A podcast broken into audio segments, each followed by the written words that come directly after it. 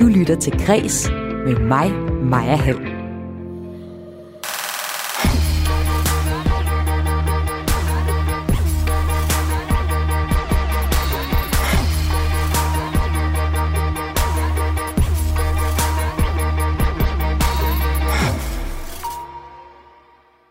Mænd skriver bedre litteratur end kvinder. Den opfattelse kunne man i hvert fald godt få, hvis øh, man orienterer sig i avisernes anmeldelser. Et nyt forskningsprojekt konkluderer, at danske anmeldere giver mænd langt bedre anmeldelser end kvinder. Og det skal det handle om først her i kulturprogrammet Kreds, som du har tunet ind på.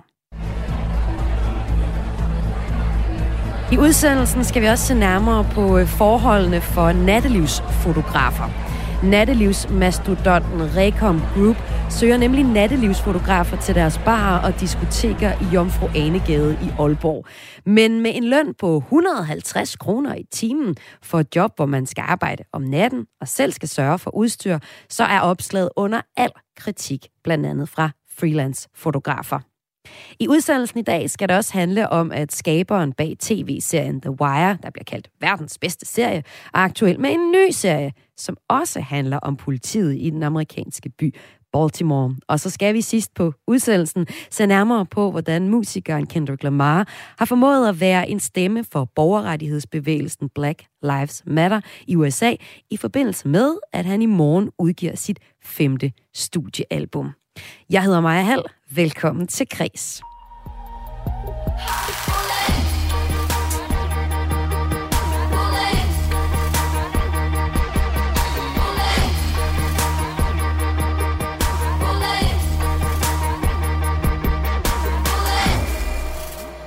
Statistisk set giver kvindelige anmeldere øh, lavere karakterer til kvindelige forfattere.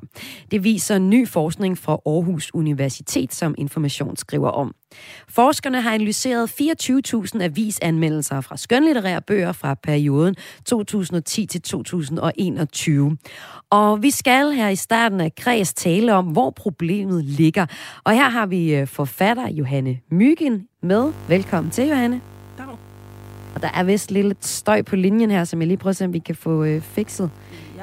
Øh, jeg tror, vi skal have Johanne lidt tættere på mikrofonen. Jeg er så tæt på mikrofonen. Du er simpelthen så tæt på mikrofonen. Mm. Det er, at vi lige skal have en uh, tekniker på til at hjælpe lidt på den baggrundsstøj, jeg kan høre, der er på dig, Johanne. Mm. Jeg har også uh, Camilla Løftstrøm med, der er litteraturanmelder på Information, og olderkvinde for Litteraturkriternes Lav, med til at tage debatten. Velkommen til dig, Camilla, også. Tak skal du have. Og øh, dig, der lytter med, du må lige bære over med, at der er sådan en summen i baggrunden nu, men jeg har altså to øh, debattører med her i øh, starten af kulturprogrammet Kreds. Undersøgelsen, som vi skal tale om, den har ikke overrasket dig, Johanne Myggen, men den kommer bag på øh, dig, litteraturanmelder øh, Camilla Løfstrøm. Hvorfor er øh, resultatet her så overraskende for dig? Ja, altså overraskende, men og i hvert fald også deprimerende, tænker jeg. Men øhm, altså, jeg, øh, ja, jeg er øh, som sagt engageret i litteraturkritikernes lav. Og hvis vi ser på, øh, på vores medlemmer, så er der 34 kvinder og 42 mænd. Så det er jo ikke sådan helt skævt. Øhm, og så har jeg så også oplevet, at øh, der kommer flere øh, og flere kvinder til fadet. Øh, jeg har anmeldt i 20 år, og da jeg startede på Ekstrabladet i sin tid, der øh, var der udelukkende mænd omkring mig. Øh, og, øh, og nu ser det bedre ud. Og øh, jeg skal igen beklage til dig, der lytter med på, at der er lidt baggrundsstøj. Øh, jeg skruer en lille smule ned, fordi øh, det, som øh, vi hører her jo øh, øh, Camilla sige, det er jo sådan set, at, at den her undersøgelse kan være et udtryk for en gammel tendens, som øh, Camilla selv oplever, der er ved at blive gjort op med.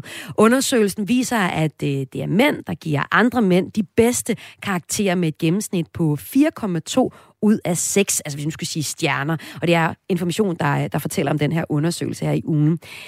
Det er øh, til gengæld kvinder, der giver andre kvinder de dårligste karakterer med et gennemsnit på lige under 4 ud af 6 stjerner. For de aviser, der som information for eksempel ikke benytter sig af karaktergivningssystem som hjerter og stjerner, der har forskerne så brugt øh, et, en estimeret karakter foretaget af platformen bog.nu, hvorfra også alle de her anmeldelser kommer fra.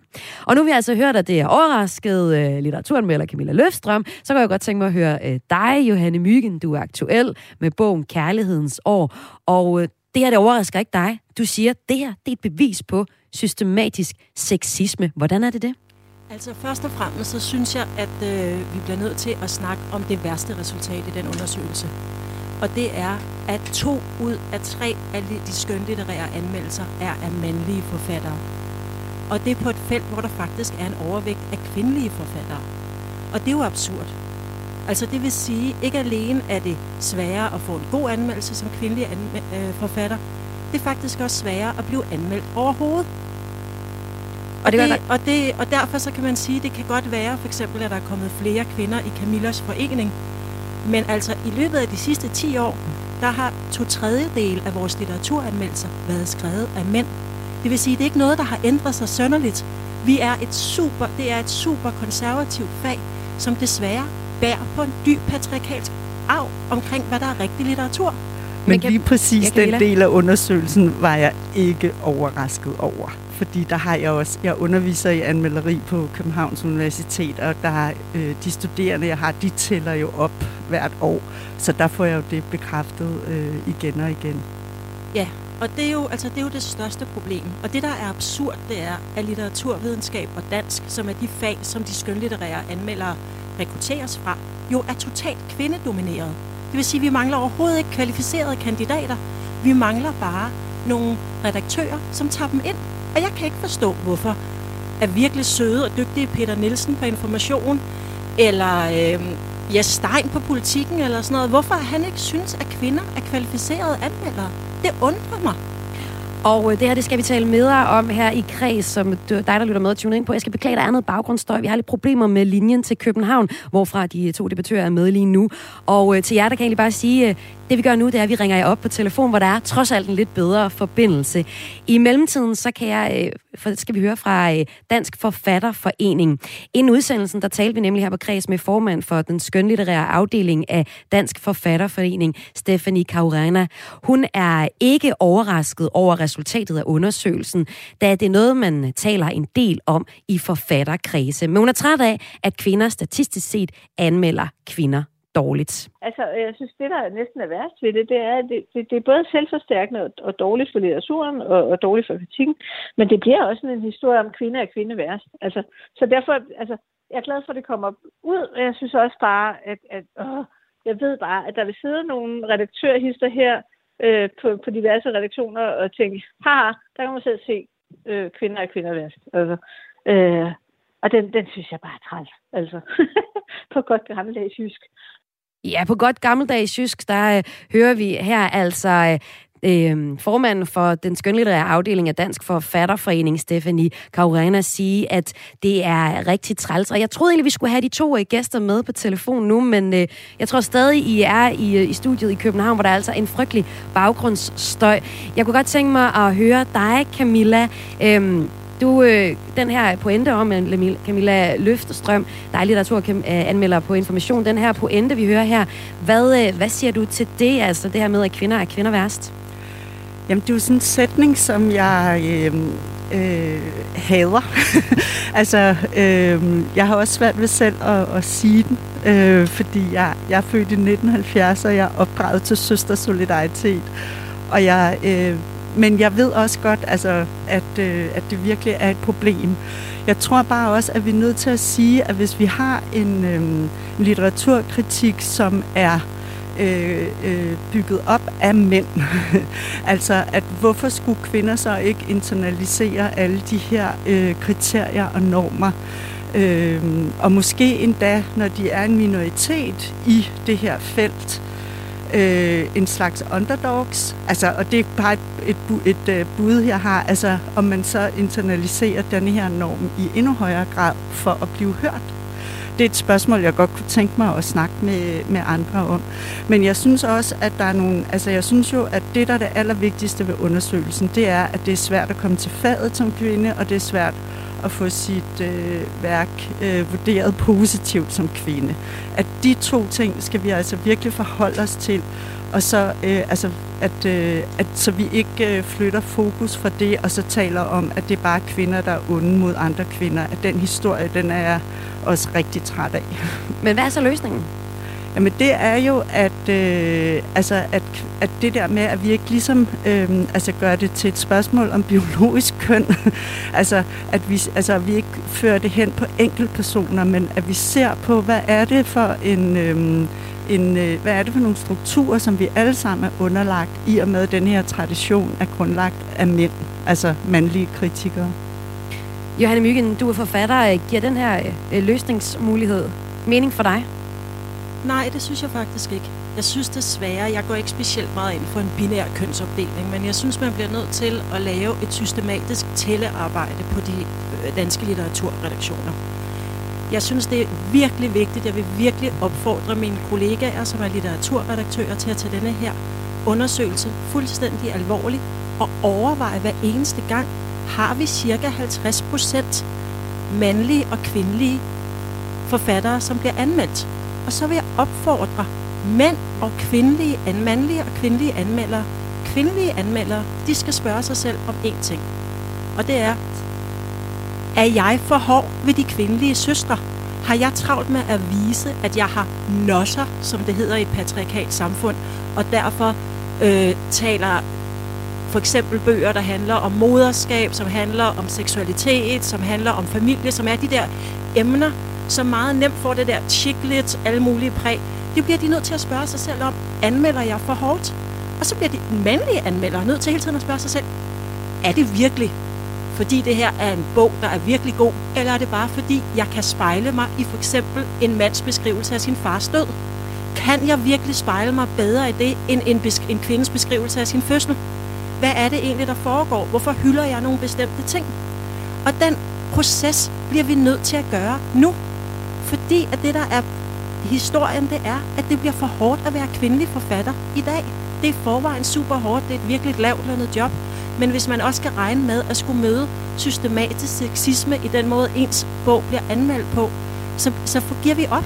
Og vi vil ikke have flere Tove Ditlevsener, der med kæmpe talent går i skoven, fordi de aldrig bliver litterært anerkendt. Det vil vi faktisk ikke.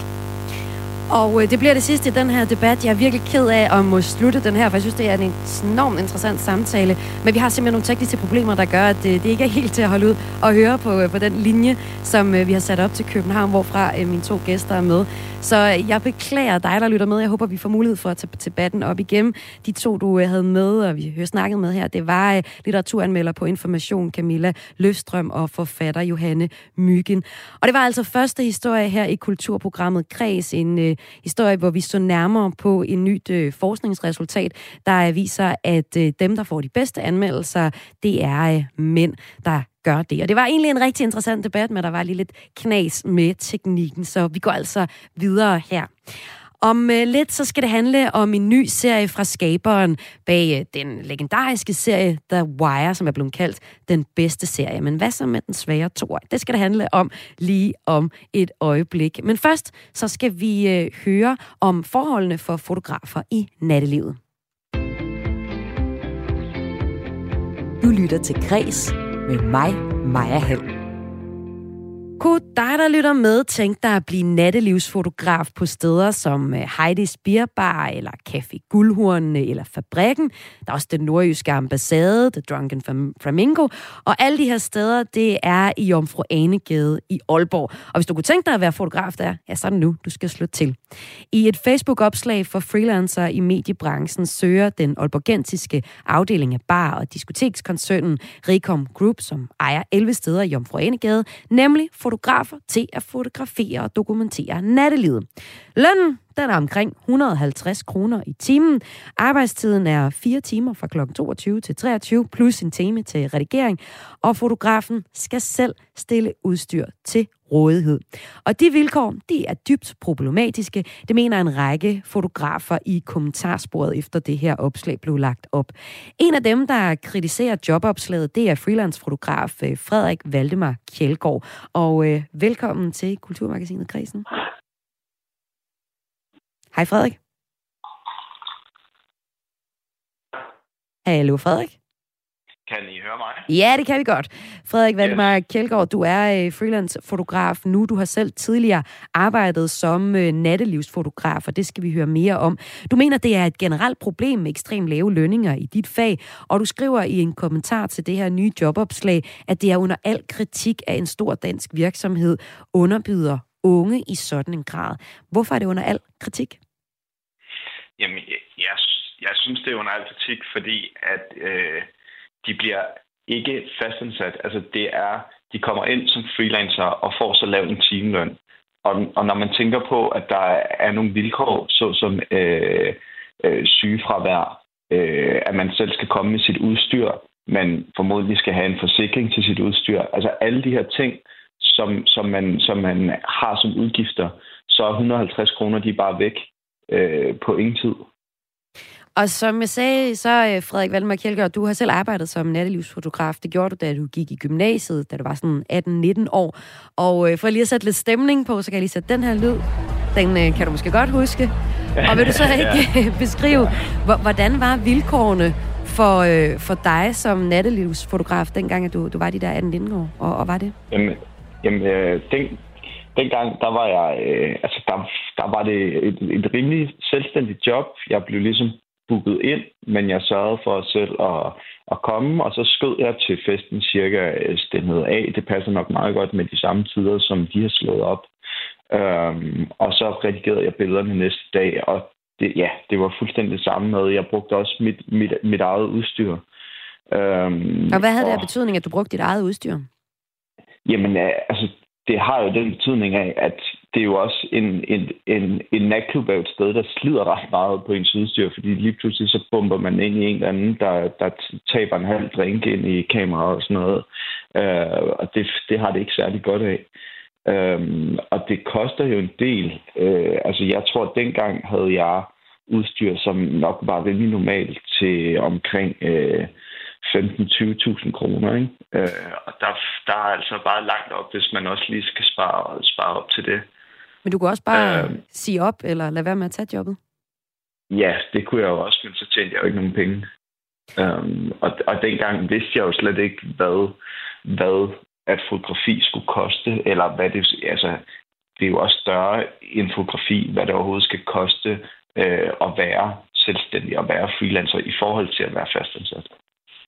Øhm, så man kan jo sådan set sige, at du på den, den gang på et tids, på en måde var med til at, at, at undergrave øh, branchen og sådan, øh, ja, være med til at, øh, at risikere, at der er ret dårlige lønninger i branchen, som, øh, som du selv synes. Ja. Det var jeg helt sikkert, ja. ja. Du er uddannet øh, fotojournalist. Øh, en, det er jeg ikke. Nå, undskyld, det ja, beklager jeg. Ja, det er okay. Jeg er uddannet i det, der hedder fotografisk kommunikation, men for Danmarks Mediejournalisterskole. Modtaget. Og øh, ja. til jobbet her, der søger Recom Group øh, unge studerende med en hobbyinteresse for fotografi. Og det er jo så det, der også afspejler lønnen. Hvordan øh, burde de i dine øje besætte et job øh, som det her? Jamen, i mine øjne, der burde de lave det til en fastansættelse. De burde gå ud og investere noget udstyr selv, Uh, og så burde de lave en, en, en ansættelse på lige vilkår med alle de andre unge, som arbejder på, på natklubber, altså uh, bartender, runner og, og hvad det ellers er. Så hvad er det, de det, mangler? Det, det, hvad, hvad det er, de mangler? Ja, altså hvad er det, der mangler uh, at blive tilbudt de her? De får 150 kroner i timen, og hvad er det så, de mere skal have end det? Jamen, de skal have noget sikkerhed. Altså blandt andet, igen det der løn under sygdom, det kan jeg også huske tilbage på fra, fra min tid. Altså, hvis, hvis jeg var syg en aften, så var det jo bare surt show. Så var der ikke nogen løn. Uh, og, og det gjorde nogle gange, at jeg stod og manglede de penge, hvis jeg meldte mig syg, eller også så gjorde det, at jeg tog øh, syg på arbejde. Og øh, Frederik Valdemar Kjeldgaard, freelance-fotograf, ja. tusind tak, fordi du var med i Græs i dag. Tusind tak, fordi jeg måtte være med.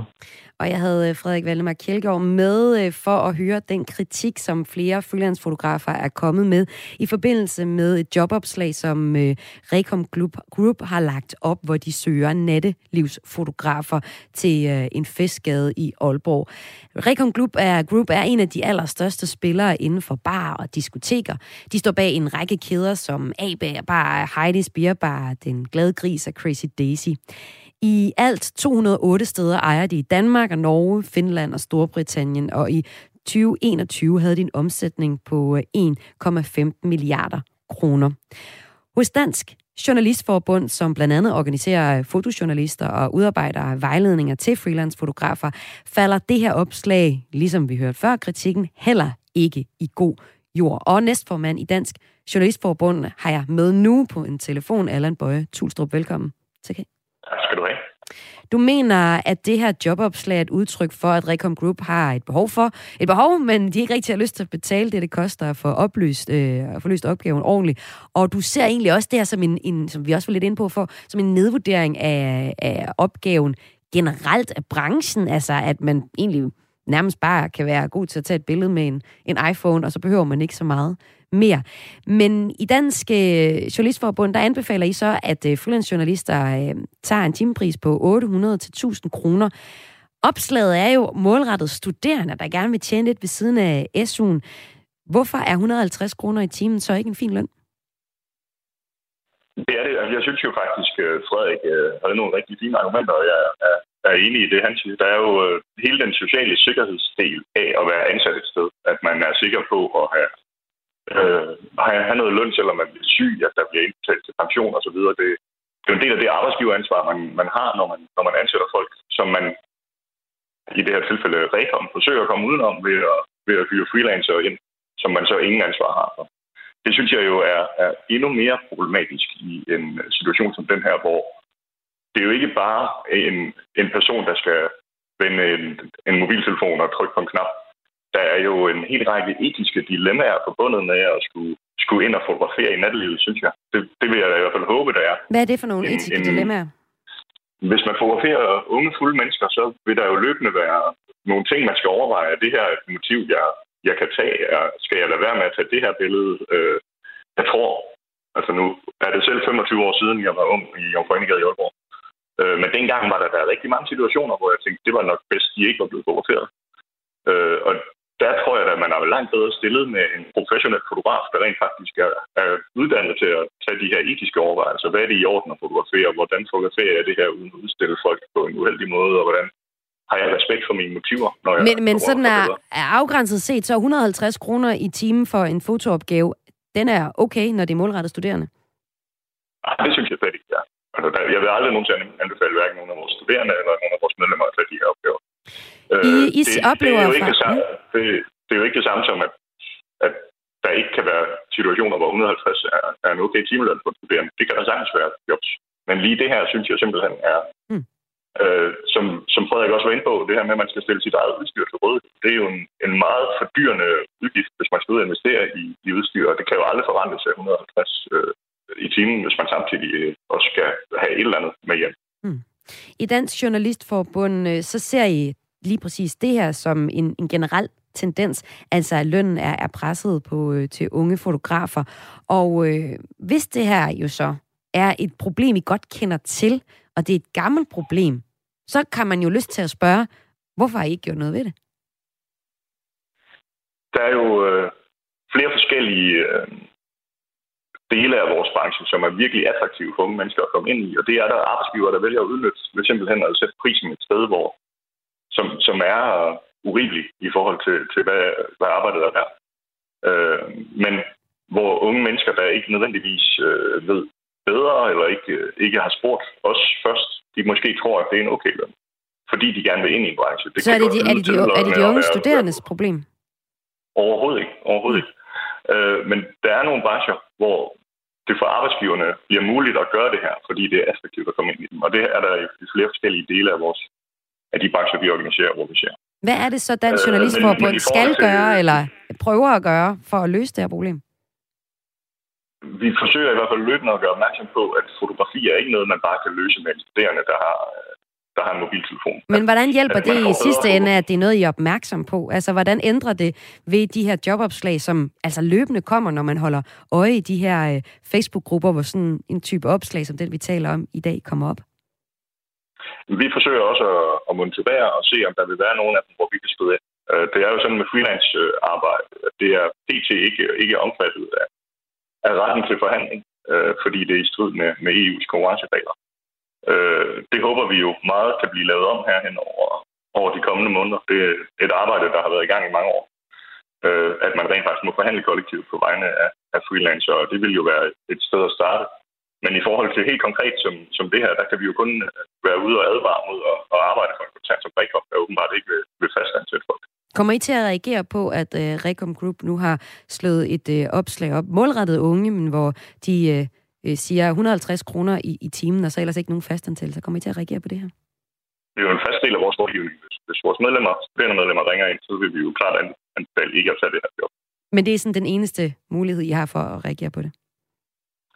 Ja, udover offentligt som her at sige, at det vil vi jo da klart fraråde alle at tage sådan et job.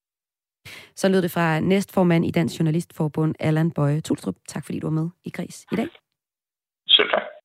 Vi ville her på Græs gerne have talt med Recom, eller Recom Group selv, og spurgt ind til ansættelsesvilkårene for deres nattelivsfotografer, som er altså det, vi har set nærmere på i, i dag. Men øh, de har ikke ønsket at stille op til interview gennem deres øh, kommunikationsbyrå, Radius øh, KBH. Der skriver de så følgende. Vi er ærgerlige over, at et positivt ment Facebook-opslag nu skaber polemik.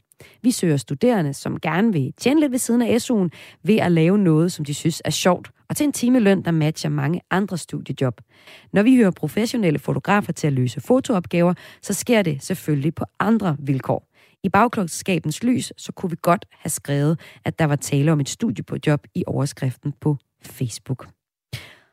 Og det var alt for, alt for den her historie. Om lidt så skal det her i kreds handle om, at i morgen udkommer den anmelderroste kunstner Kendrick Lamar med et nyt album. Sammen med en musikproducer, så dykker jeg ned i tekstuniverset hos Kendrick Lamar, der er fuld af socialpolitiske budskaber, og nogle af dem her, de har været med til at gøre ham til en central stemme i forbindelse med blandt andet Black Lives Matter-protesterne i USA. Men inden vi kommer til den historie, så skal det handle om en ny serie fra skaberen bag en af verdens bedste tv-serier. Du lytter til Græs med mig, Maja Hall. This America, man. Manden bag en af verdens bedste serier er aktuel med en ny serie, der minder om hans ikoniske The Wire, som vi hører theme-melodien fra her. If you walk through the garden, you better watch your back. Will I beg your pardon? Den amerikanske tv-serie, der fra starten af nullerne foregår i byen Baltimore, hvor man sådan følger forskellige dele af samfundet, blandt for eksempel havnearbejdere og også politibetjente. Den bliver kaldt verdens bedste serie. Og nu er skaberen bag The Wire, han hedder David Simon, aktuel med en ny serie. Den hedder We Own the City. Og serien den foregår også i den amerikanske by Baltimore og handler om korruption i byens politiafdeling. Og selvom det kan være en udfordring at leve op til sit omdømme, så vil det, når alt kommer til alt, være til gavn at have The Wire på sit CV. Det mener Soundvenues filmredaktør Jakob Ludvigsen, der har set de første par afsnit af The Wire-skaberens nye serie, altså David Simons nye serie We Own This City, og det fortæller han om her. Lige med den her nye serie We Own This City, der øh, er det måske lidt mere dobbelttydigt, fordi det er en serie, som tager ham tilbage til Baltimore, tilbage til politiet i, øh, i den by, hvor øh, The Wire også foregik, og det vil sige, at man ikke kan lade være med at sammenligne, og jeg har da også set flere, øh, flere amerikanske anmeldere ligesom påpege, at det mere virker som en, en parentes efter øh, The Wire øh, i højere grad end, hvad skal man sige, et, i, i, end at blive vurderet på, på øh, den nye sags selvstændige præmisser, og det er jeg i øvrigt øh, uenig i, men, men det kan jo selvfølgelig godt være, at man ligesom siger, ah, ja, nu prøver du at lave en The Wire 2, og det er ikke helt lige så stort og godt. Øh, og lige, lige på den måde kan det jo godt blive en ulempe. På flere lister over serier er The Wire blandt de allerbedste. Blandt andet ligger den nummer et på BBC's top 100 over de bedste tv-serier nogensinde. Jeg tror, det er fordi, at den øh, modsat nærmest alle andre serier lykkedes med at lave en voldsomt nuanceret samfundsanalyse. Det lyder tørt, men, øh, men, men David Simon og, og co. Øh, formåede at gøre det, at, at ligesom pinpointe alle de ting i et samfund, der går galt, øh, og som gør, at der bliver skævvredet ulighed og kriminalitet og alt muligt andet, og ligesom kunne se det store billede i øh, et samfundsrådenskab, samtidig med, at man får bygget nogle fuldstændig uforglemmelige karakterer op, både øh, i politiet og blandt gangsterne, nogle mennesker, man virkelig interesserer sig for og føler med øh, på, et, på et meget sådan basalt menneskeligt plan, samtidig med, at man virkelig lærer noget om et, et samfunds øh, struktur. Øh, og, og i øvrigt er enormt godt underholdt, fordi der er en masse øh, godt drama i, i ja, de her forskellige gangsteropgør og politiets øh, katten øh, efter musen jagt øh, efter dem, som, som også gjorde det til en medrivende serie. Så den, den landede ligesom på alle niveauer, synes jeg. ikke Altså på underholdning, på på, øh, på, på analyse, der nærmest sådan er statskundskabs øh, på universitetet øh, øh, agtigt niveau, øh, og så samtidig med nogle, nogle ekstremt øh, velskitserede karakterer. Og det særlige ved David Simons måde at lave tv-serier på, er hans meget tætte tilknytning til virkeligheden, mener filmredaktøren. David Simon han kom jo selv øh, fra en baggrund som journalist på Baltimore Sun, hvor han øh, var på, på, på sådan kriminalredaktionen og øh, plejede sit netværk ude på gaderne, både i politiet og blandt de, øh, de kriminelle, og derfor vidste alt om, hvad der foregik i byen der. Og den dybe, dybe grundlæggende viden tog han så ind i denne her serie, øh, som jo derfor også sådan emmer af autenticitet. Altså, der var ikke nogen, som udefra kunne komme og lave en serie som øh, The Wire. Det krævede, at, at man var helt nede i, i øh, detaljerne, og det mærker man bare, at, øh, at David Simon øh, og hans medforfatter er med den her serie. Ikke? Øh, de ved fuldstændig, hvad, der, hvad de snakker om, og de går ikke på kompromis øh, når det handler om at få nuancerne frem i hele samspillet mellem øh, øh, politikerne og politifolkene på gaden og politicheferne og øh, børnene, skolerne, sådan hele systemet i en by, øh, for de bare øh, formidlet på en måde, som både er sådan dybt troværdig og, og rigtig, rigtig underholdende. Når David Simon laver serier, er det dialogen og et plot, der læner sig op af virkeligheden, der er i fokus. Ja, men det er, sådan, det er en, en, en øh, meget kompromilløs øh, realisme. Altså, David Simon bruger, bruger meget, meget lidt baggrundsmusik, for eksempel. Øh, det er heller ikke, fordi billedsiden er sådan vildt ekstravagant. Altså, fokus er simpelthen på, på indholdet. Det er på dialogscenerne. Det er på et, et plot, der ikke bare ligesom skal skal skæres over, at nu skal seeren have en cliffhanger, og nu skal vi øh, hele tiden jages videre til det næste store dramatiske optrin, men at det hele skal være forankret i, hvordan kunne det, de her situationer se ud i virkeligheden, hvordan ser politiets efterforskningsarbejde ud i virkeligheden, hvordan opererer de her øh, stofsælgende bander på, på gaden i virkeligheden, hvordan rekrutterer de osv. Og, og det synes han er vigtigere end at øh, lave et, et, et, et drama, der ligesom løfter på tv-serierne. Og man kan sige, at mange serier i dag er jo meget fokuseret på, på at vi, vi virkelig skal underholdes for enhver pris. Ikke? Altså, der er rigtig mange serier, der er rigtig mange streamingtjenester, der er ikke så meget tid, øh, og, og derfor ser vi meget lige for tiden, at ja, at, at, at for eksempel mange serier starter med et flash forward, der viser, hvor dramatisk øh, hele den her fortælling bliver på et eller andet tidspunkt. Øhm, og, og, og der skal være en masse sådan lidt flashy klipning og kameraføring, der virkelig sådan siger, her er der god underholdning øh, til jer i stuerne, så I skal ikke, ikke slå væk.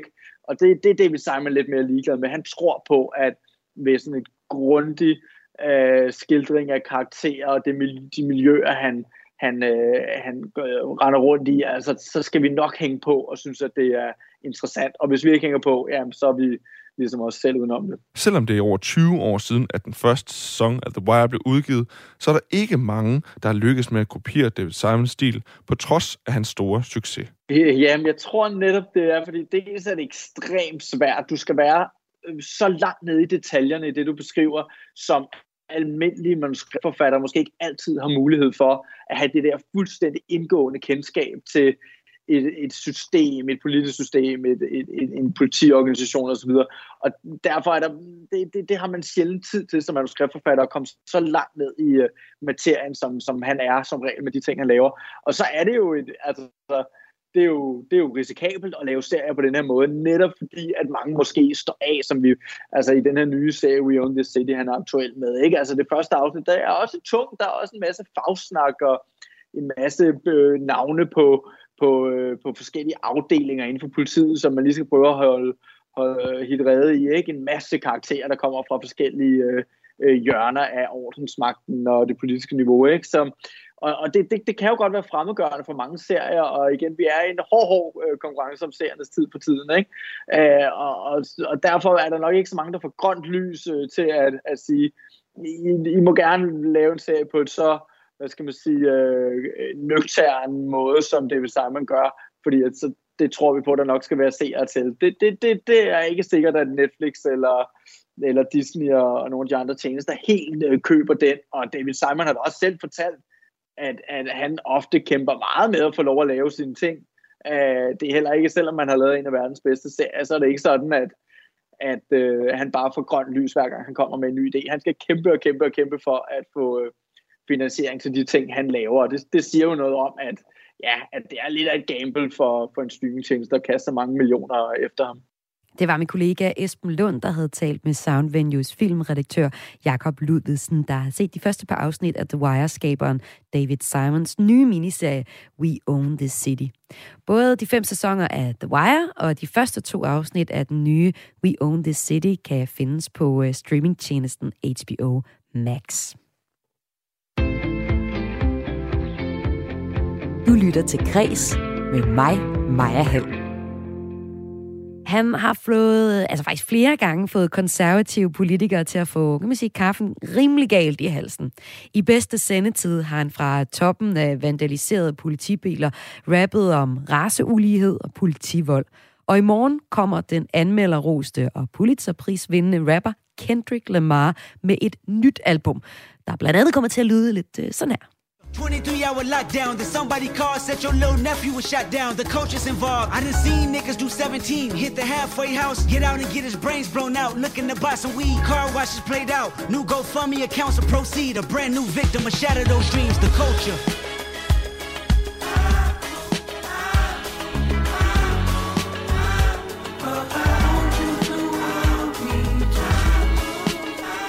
Det her, det er nemlig singlen fra øh, det nye album fra Kendrick Lamar, der kommer i morgen. Og det her nummer, det hedder The Hard Part 5. Her på det her nummer, der synger han for eksempel om at købe hash og få hjernen sprængt ud. Han beskriver sådan overordnet set tragedien ved folk, der kommer til at sidde længe i fængsel, blot for at komme ud og blive en del af en farlig livsstil igen, og øh, med stor risiko for at blive, blive dræbt og ryge i fængsel igen under alle omstændigheder. Og det er det her, Kendrick Lamar er rigtig god til. Han er god til at give en stemme til de dårligt stillede i samfundet, og gøre det på en både meget hård og også ret selvudleverende måde. Og budskaberne i Kendrick Lamars tekster, de har blandt andet gjort ham til en central stemme i forbindelse med Black Lives Matter-protesterne i USA. Og det her tekstunivers, det skal vi som det sidste her i kulturprogrammet Kredsstykke ned i. Det skal vi med blandt andet rapperen Pervers, men vi skal også med øh, en, der går under musikproducernavnet Lille Hø. Velkommen til dig, Bjarke Bæk. Tusind tak. Du øh, har blandt andet produceret musik øh, for navne som Tessa, Tessa og øh, rapperen øh, Michael Williams. Og så er du også så stor fan af Kendrick Lamar. I morgen kommer så hans nye album, der hedder Mr. Moral and the Big Steppers. Og øh, det er jo langt før det. At det er jo ikke bare med det her nye album, du er blevet fan. Det er jo ikke noget, du lige har opfundet. Det Ej, nej, nej. er en gammel kærlighed. Hvornår starter den? Jamen altså, øh, jeg er jo faktisk ikke helt ægte Kendrick-fan, for jeg kendte ham først efter, at han ligesom fik peget rampelyset på ham med Dr. Dre på hans første album, Good Kid, Mad City. Eller det er jo ikke hans første album. Hans første major album. Mm. Øh, men altså, mig og utallige millioner af mennesker verden over, øh, vi blev jo bare fuldstændig betaget af ham, fordi at han formåede ligesom at lave et album, som var sindssygt fedt at lytte til, men lige så fedt lyrisk. Og det er virkelig, virkelig en bedrift inden for hiphop, fordi som regel har man kun albums fra folk, som enten er rigtig gode til at lave stemninger, men ikke er så gode lyriske. Eller også har man albums fra folk, som kommer med rigtig meget lyrik, men så halter du ved, du kan ikke rigtig danse til det eller noget. Det er lidt noget, man sidder og hører i sin egen hovedtelefoner derhjemme. Men han har simpelthen hele pakken der. Og, og det tror jeg bare, ja, det var det, jeg blev fuldstændig forelsket i. Ja, Kendrick Lamar, han er både kendt for at være, ja, som du siger, dygtig musiker, men også kendt for at skrive om øh, nogle ret vigtige emner, sådan socialpolitiske temaer, og har også en del budskaber i sine, øh, sine tekster, blandt andet omkring øh, sortes rettigheder i USA. Og øh, der er også sådan flere af hans optrædninger, der er optrædener, der har, der har trukket nogle overskrifter. Han har øh, mange gange brugt sine optrædener i, sådan, i, i bedste amerikansk sendetid til at stille skarp på raceulighed og også på politivold. Og øh, også noget, altså det er jo noget, som altså, man selv har været vidne til i opvæksten, så det er ikke noget, han kommer fra det blå, ud af det blå. Det for eksempel så gjorde han det til, øh, til Better Awards i 2015, hvor han optrådte på, på toppen af nogle øh, vandaliserede øh, politibiler, som helt smadrede nogen, som en kommentar til politivolden mod afroamerikanere. Og det var altså noget, der fik øh, konservative stemmer i USA til at fordømme rapperen.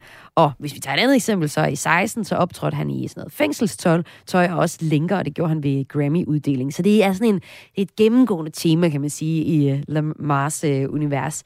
Øhm, hvorfor tror du, at hans, hans tekster også er med til at rykke noget i samfundet?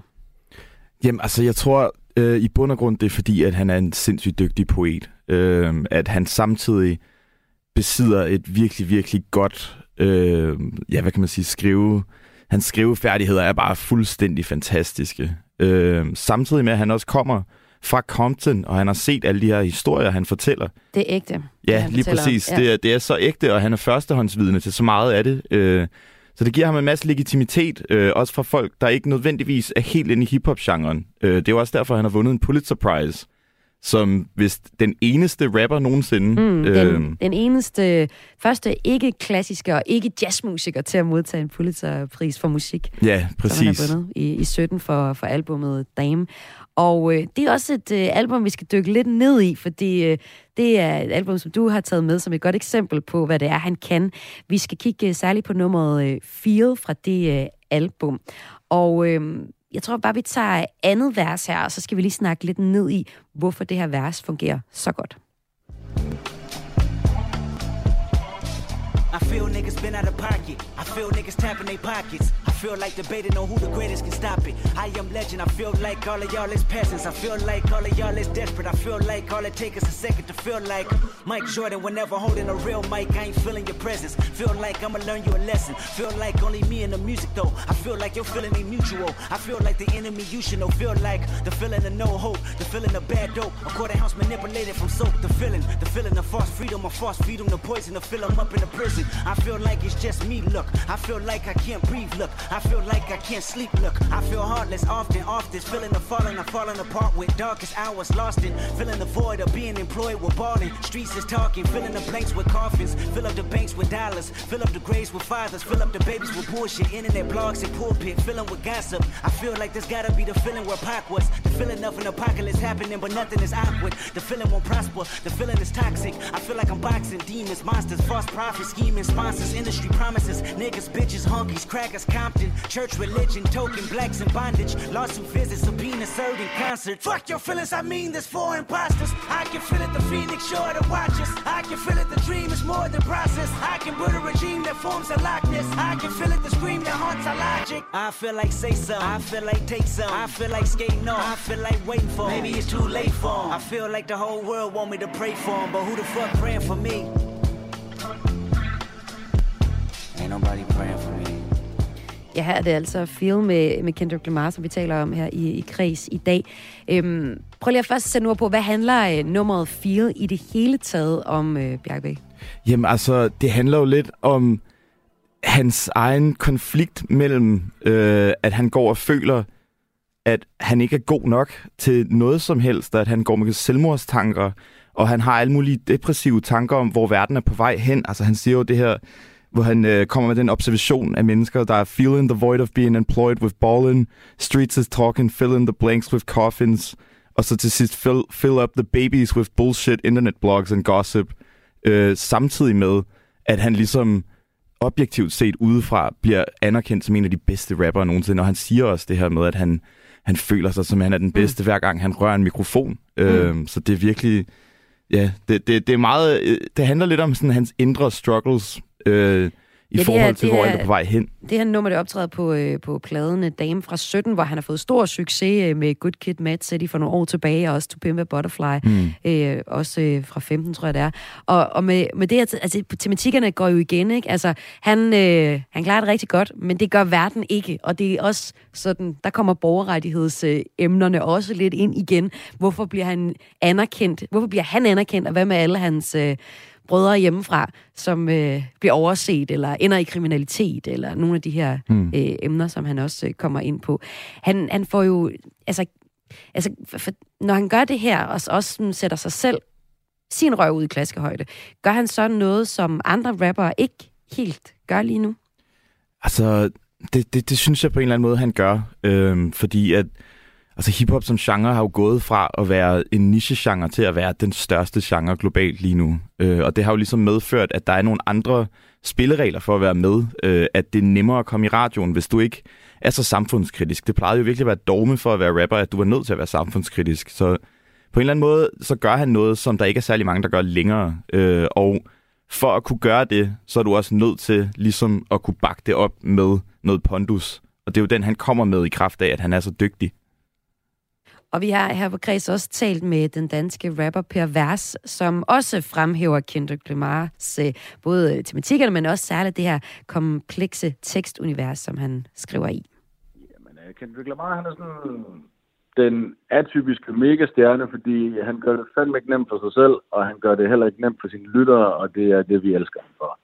Altså, i det moderne rap-univers er vi ligesom blevet vant til, at vi skal smaskes i hovedet med en masse påstande fra vedkommendes privatliv, som handler om, at man ligesom claimer at have så og så høj status, og være så og så maskulin, og være så og så toksisk. Men Kendrick arbejder ligesom med et sindssygt højt ligestal og et, øh, hvad skal man sige, et øh, fortællerperspektiv, der skøjter rundt, hvor han i samme vers ligesom ser tingene fra sit eget synspunkt, fra en hjemløs, han møder på gaden, fra sin mors synspunkt, fra sin forfædres synspunkt, fra en rivaliserende bandeguds synspunkt, og så er det ellers bare med at hænge på.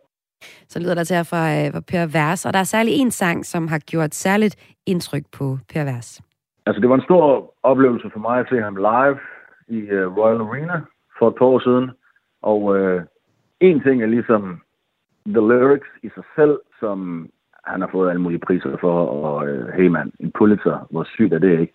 Men rap skal jo ikke læses på den måde, det skal høres, og den måde, han behersker rigtig, rigtig mange forskellige stemmer, tonefald, og især flows på, synes jeg er ret vildt på hver eneste sang har han ligesom et flow, der passer lige præcis til det beat, til den komposition, til den handling, til den pointe. Og, og en af de ting, der er rigtig imponerende, det er nummer DNA, hvor han har et helt vers, hvor man ikke kan høre, hvor han trækker vejret.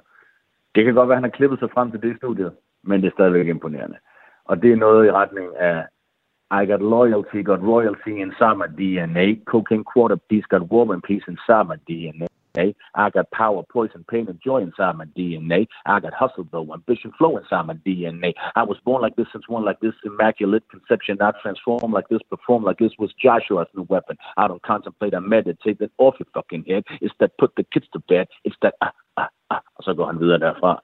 Men altså, det er bare så overskudsagtigt, og det lyder lejende let, samtidig med, at han er dybt seriøs, og det er kryptisk, og hvor vi er henne, og hvad fanden er det, han snakker om. Det er så dejligt at skulle høre en tekst 10 gange, før man øh, er med. Ja, og så fik vi så også lige på Vers uh, øh, rap øh, en smule Kendrick uh, her, og vi taler nemlig om Kendrick Lamar i forbindelse med, at han i morgen udgiver sit uh, femte studiealbum. Og vi taler om, hvad det er, Kendrick Lamar kan. Han har et tekstunivers, uh, der stiller skarp på uh, nogle mennesker, de svageste i samfundet blandt andet, og så er han også sindssygt god til at bygge sin, uh, sin sange op, som vi hører uh, Per Vers sige her. Vil du sige, at, uh, det her nummer, det kan også noget helt særligt. Det er imponerende det her med ikke at, at trække vejret igennem uh, sådan et stykke her, Bjarke. Jamen, altså, alle hans numre kan jo noget for mig. Det var også svært at vælge et bare til det her afsnit, ja. fordi at det, det er simpelthen så sjældent, at man hører noget, han laver, som ikke er gennemført fra start til slut. Det var også noget af det, som, som Per siger, mm. at han er virkelig perfektionist på en måde, som der er få, der stadigvæk er efterhånden i, det, i en mu- musikbranche, der er blevet påvirket af TikTok og af sociale medier, hvor alt bare er disposable, og man venter på den næste nye sang, så laver han værker stadigvæk. Og nu øh, som det sidste øh, her i snakken om øh, Kendricks nye øh, album, er selvfølgelig, at vi skal høre hele hans single fra, den, øh, fra det album, der hedder The Hard Part 5. Og her er han altså også inde omkring nogle af de her øh, tematikker om ja, afroamerikansk øh. Bliver man på nogen måde, tror du, tror du, at folk bliver trætte af at høre om det her øh, emne, som han ligesom vender tilbage til igen og igen? Altså, det håber jeg nærmest, de gør. Fordi så kan det være, at pointen om sider begynder at banke ind på en eller anden Klart, måde. klart. øh, det er i hvert fald... Jeg, jeg tror, at dem, som er interesseret i at lytte, de har allerede lyttet til ham i et stykke tid. Og jeg håber bare, at når han bliver ved med hele tiden at slå på trummen om det her, at det ligesom kommer til at rykke noget i nogle mennesker, der måske står og ikke helt at forstår helt, at Black Lives Matter stadigvæk er en ting i dag, selvom at vi måske ikke poster billeder på vores Instagram. Bjarke Bæk, tusind tak, fordi du var med, dag. Selv tak går under navnet Lille Hø, og havde jeg altså med her i øh, kreds til at tale om, at Kendrick Lamar i morgen udgiver et øh, nyt album, og vi så nærmere på, hvad det er for et tekstunivers, som øh, Lamar arbejder med. Og fra det kommende album, som hedder Mr. Moral and the Big Steppers, der øh, skal vi høre første singlen, den hedder The Hard Part 5, og den kommer her i kreds på Radio 4.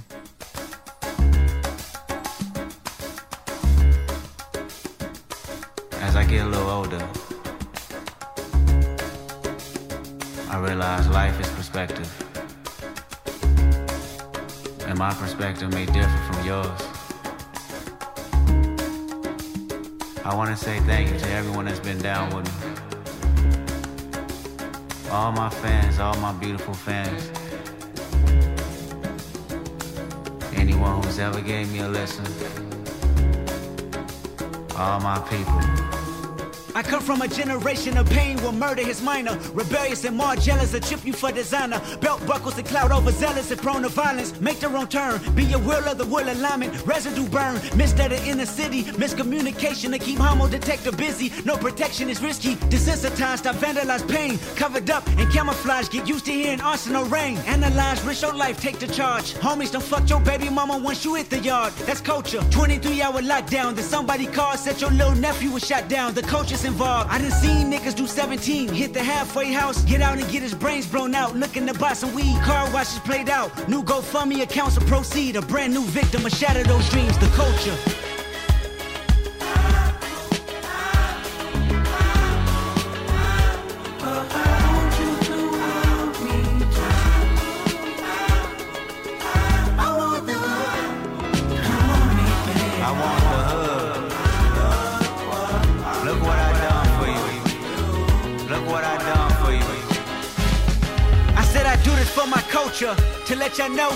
Nigga look like in a bulletproof rover. In my mama's sofa was a doodle popper, hair trigger, walk up closer. Ain't no photoshopping. Friends bipolar, grab you by your pockets. No option if you froze up. I always play the offense. Niggas going to work and selling work, late for work. Working late, praying for work, but he on paperwork. That's the culture. Point the finger, promote ya. Remote location, witness protection, they go hold ya. The streets got me fucked up. Y'all can miss me. I wanna represent for us. New revolution was up and moving. I'm in Argentina, wiping my tears, full of confusion. Water in between us, another peer's been executed. History repeats again. Make amends, then find a nigga with the same skin to do it. But that's the culture. Crack a bottle. Hard to deal with the pain when you're sober. By tomorrow, we forget the remains. We start over. That's the problem. Our foundation was trained to accept whatever follows. Dehumanized, insensitive, scrutinized the way we live for you and I. Enemy shook my hand, I can promise I'll meet you. In a land where no equal is your equal. Never say I ain't told ya. Nah, in a land where hurt people hurt more people. Fuck calling it culture.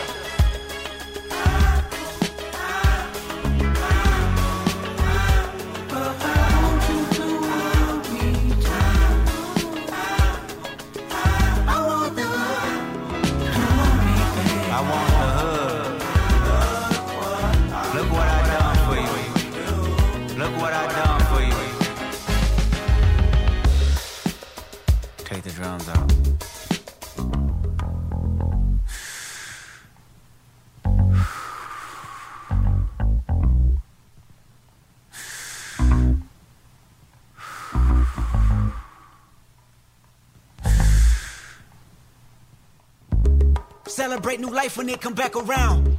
The purpose is in the lessons we learning now. Sacrifice personal gain over everything. Just to see the next generation better than ours. I wasn't perfect, the skin I was in, I truly suffered. Temptation and patience, everything that the body nurtures. I felt the good, I felt the bad, and I felt the worry. But all in all, my productivity has stayed urgent. Face your fears, always knew that I will make it here.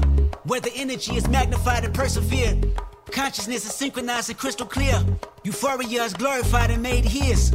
Reflecting on my life and what I done. Paid dues, made rules change out of love. Them same views made schools change curriculums. But didn't change me staring down the barrel of that gun. Should I feel resentful? I didn't see my full potential. Should I feel regret about the good that I was into? Everything is everything, this ain't coincidental. I woke up that morning with more heart to give you as I bleed through the speakers, feel my presence. To my brother, to my kids, I'm in heaven. To my mother, to my sis, I'm in heaven. To my father, to my wife, I am serious. This is heaven. To my friends, make sure you count them blessings.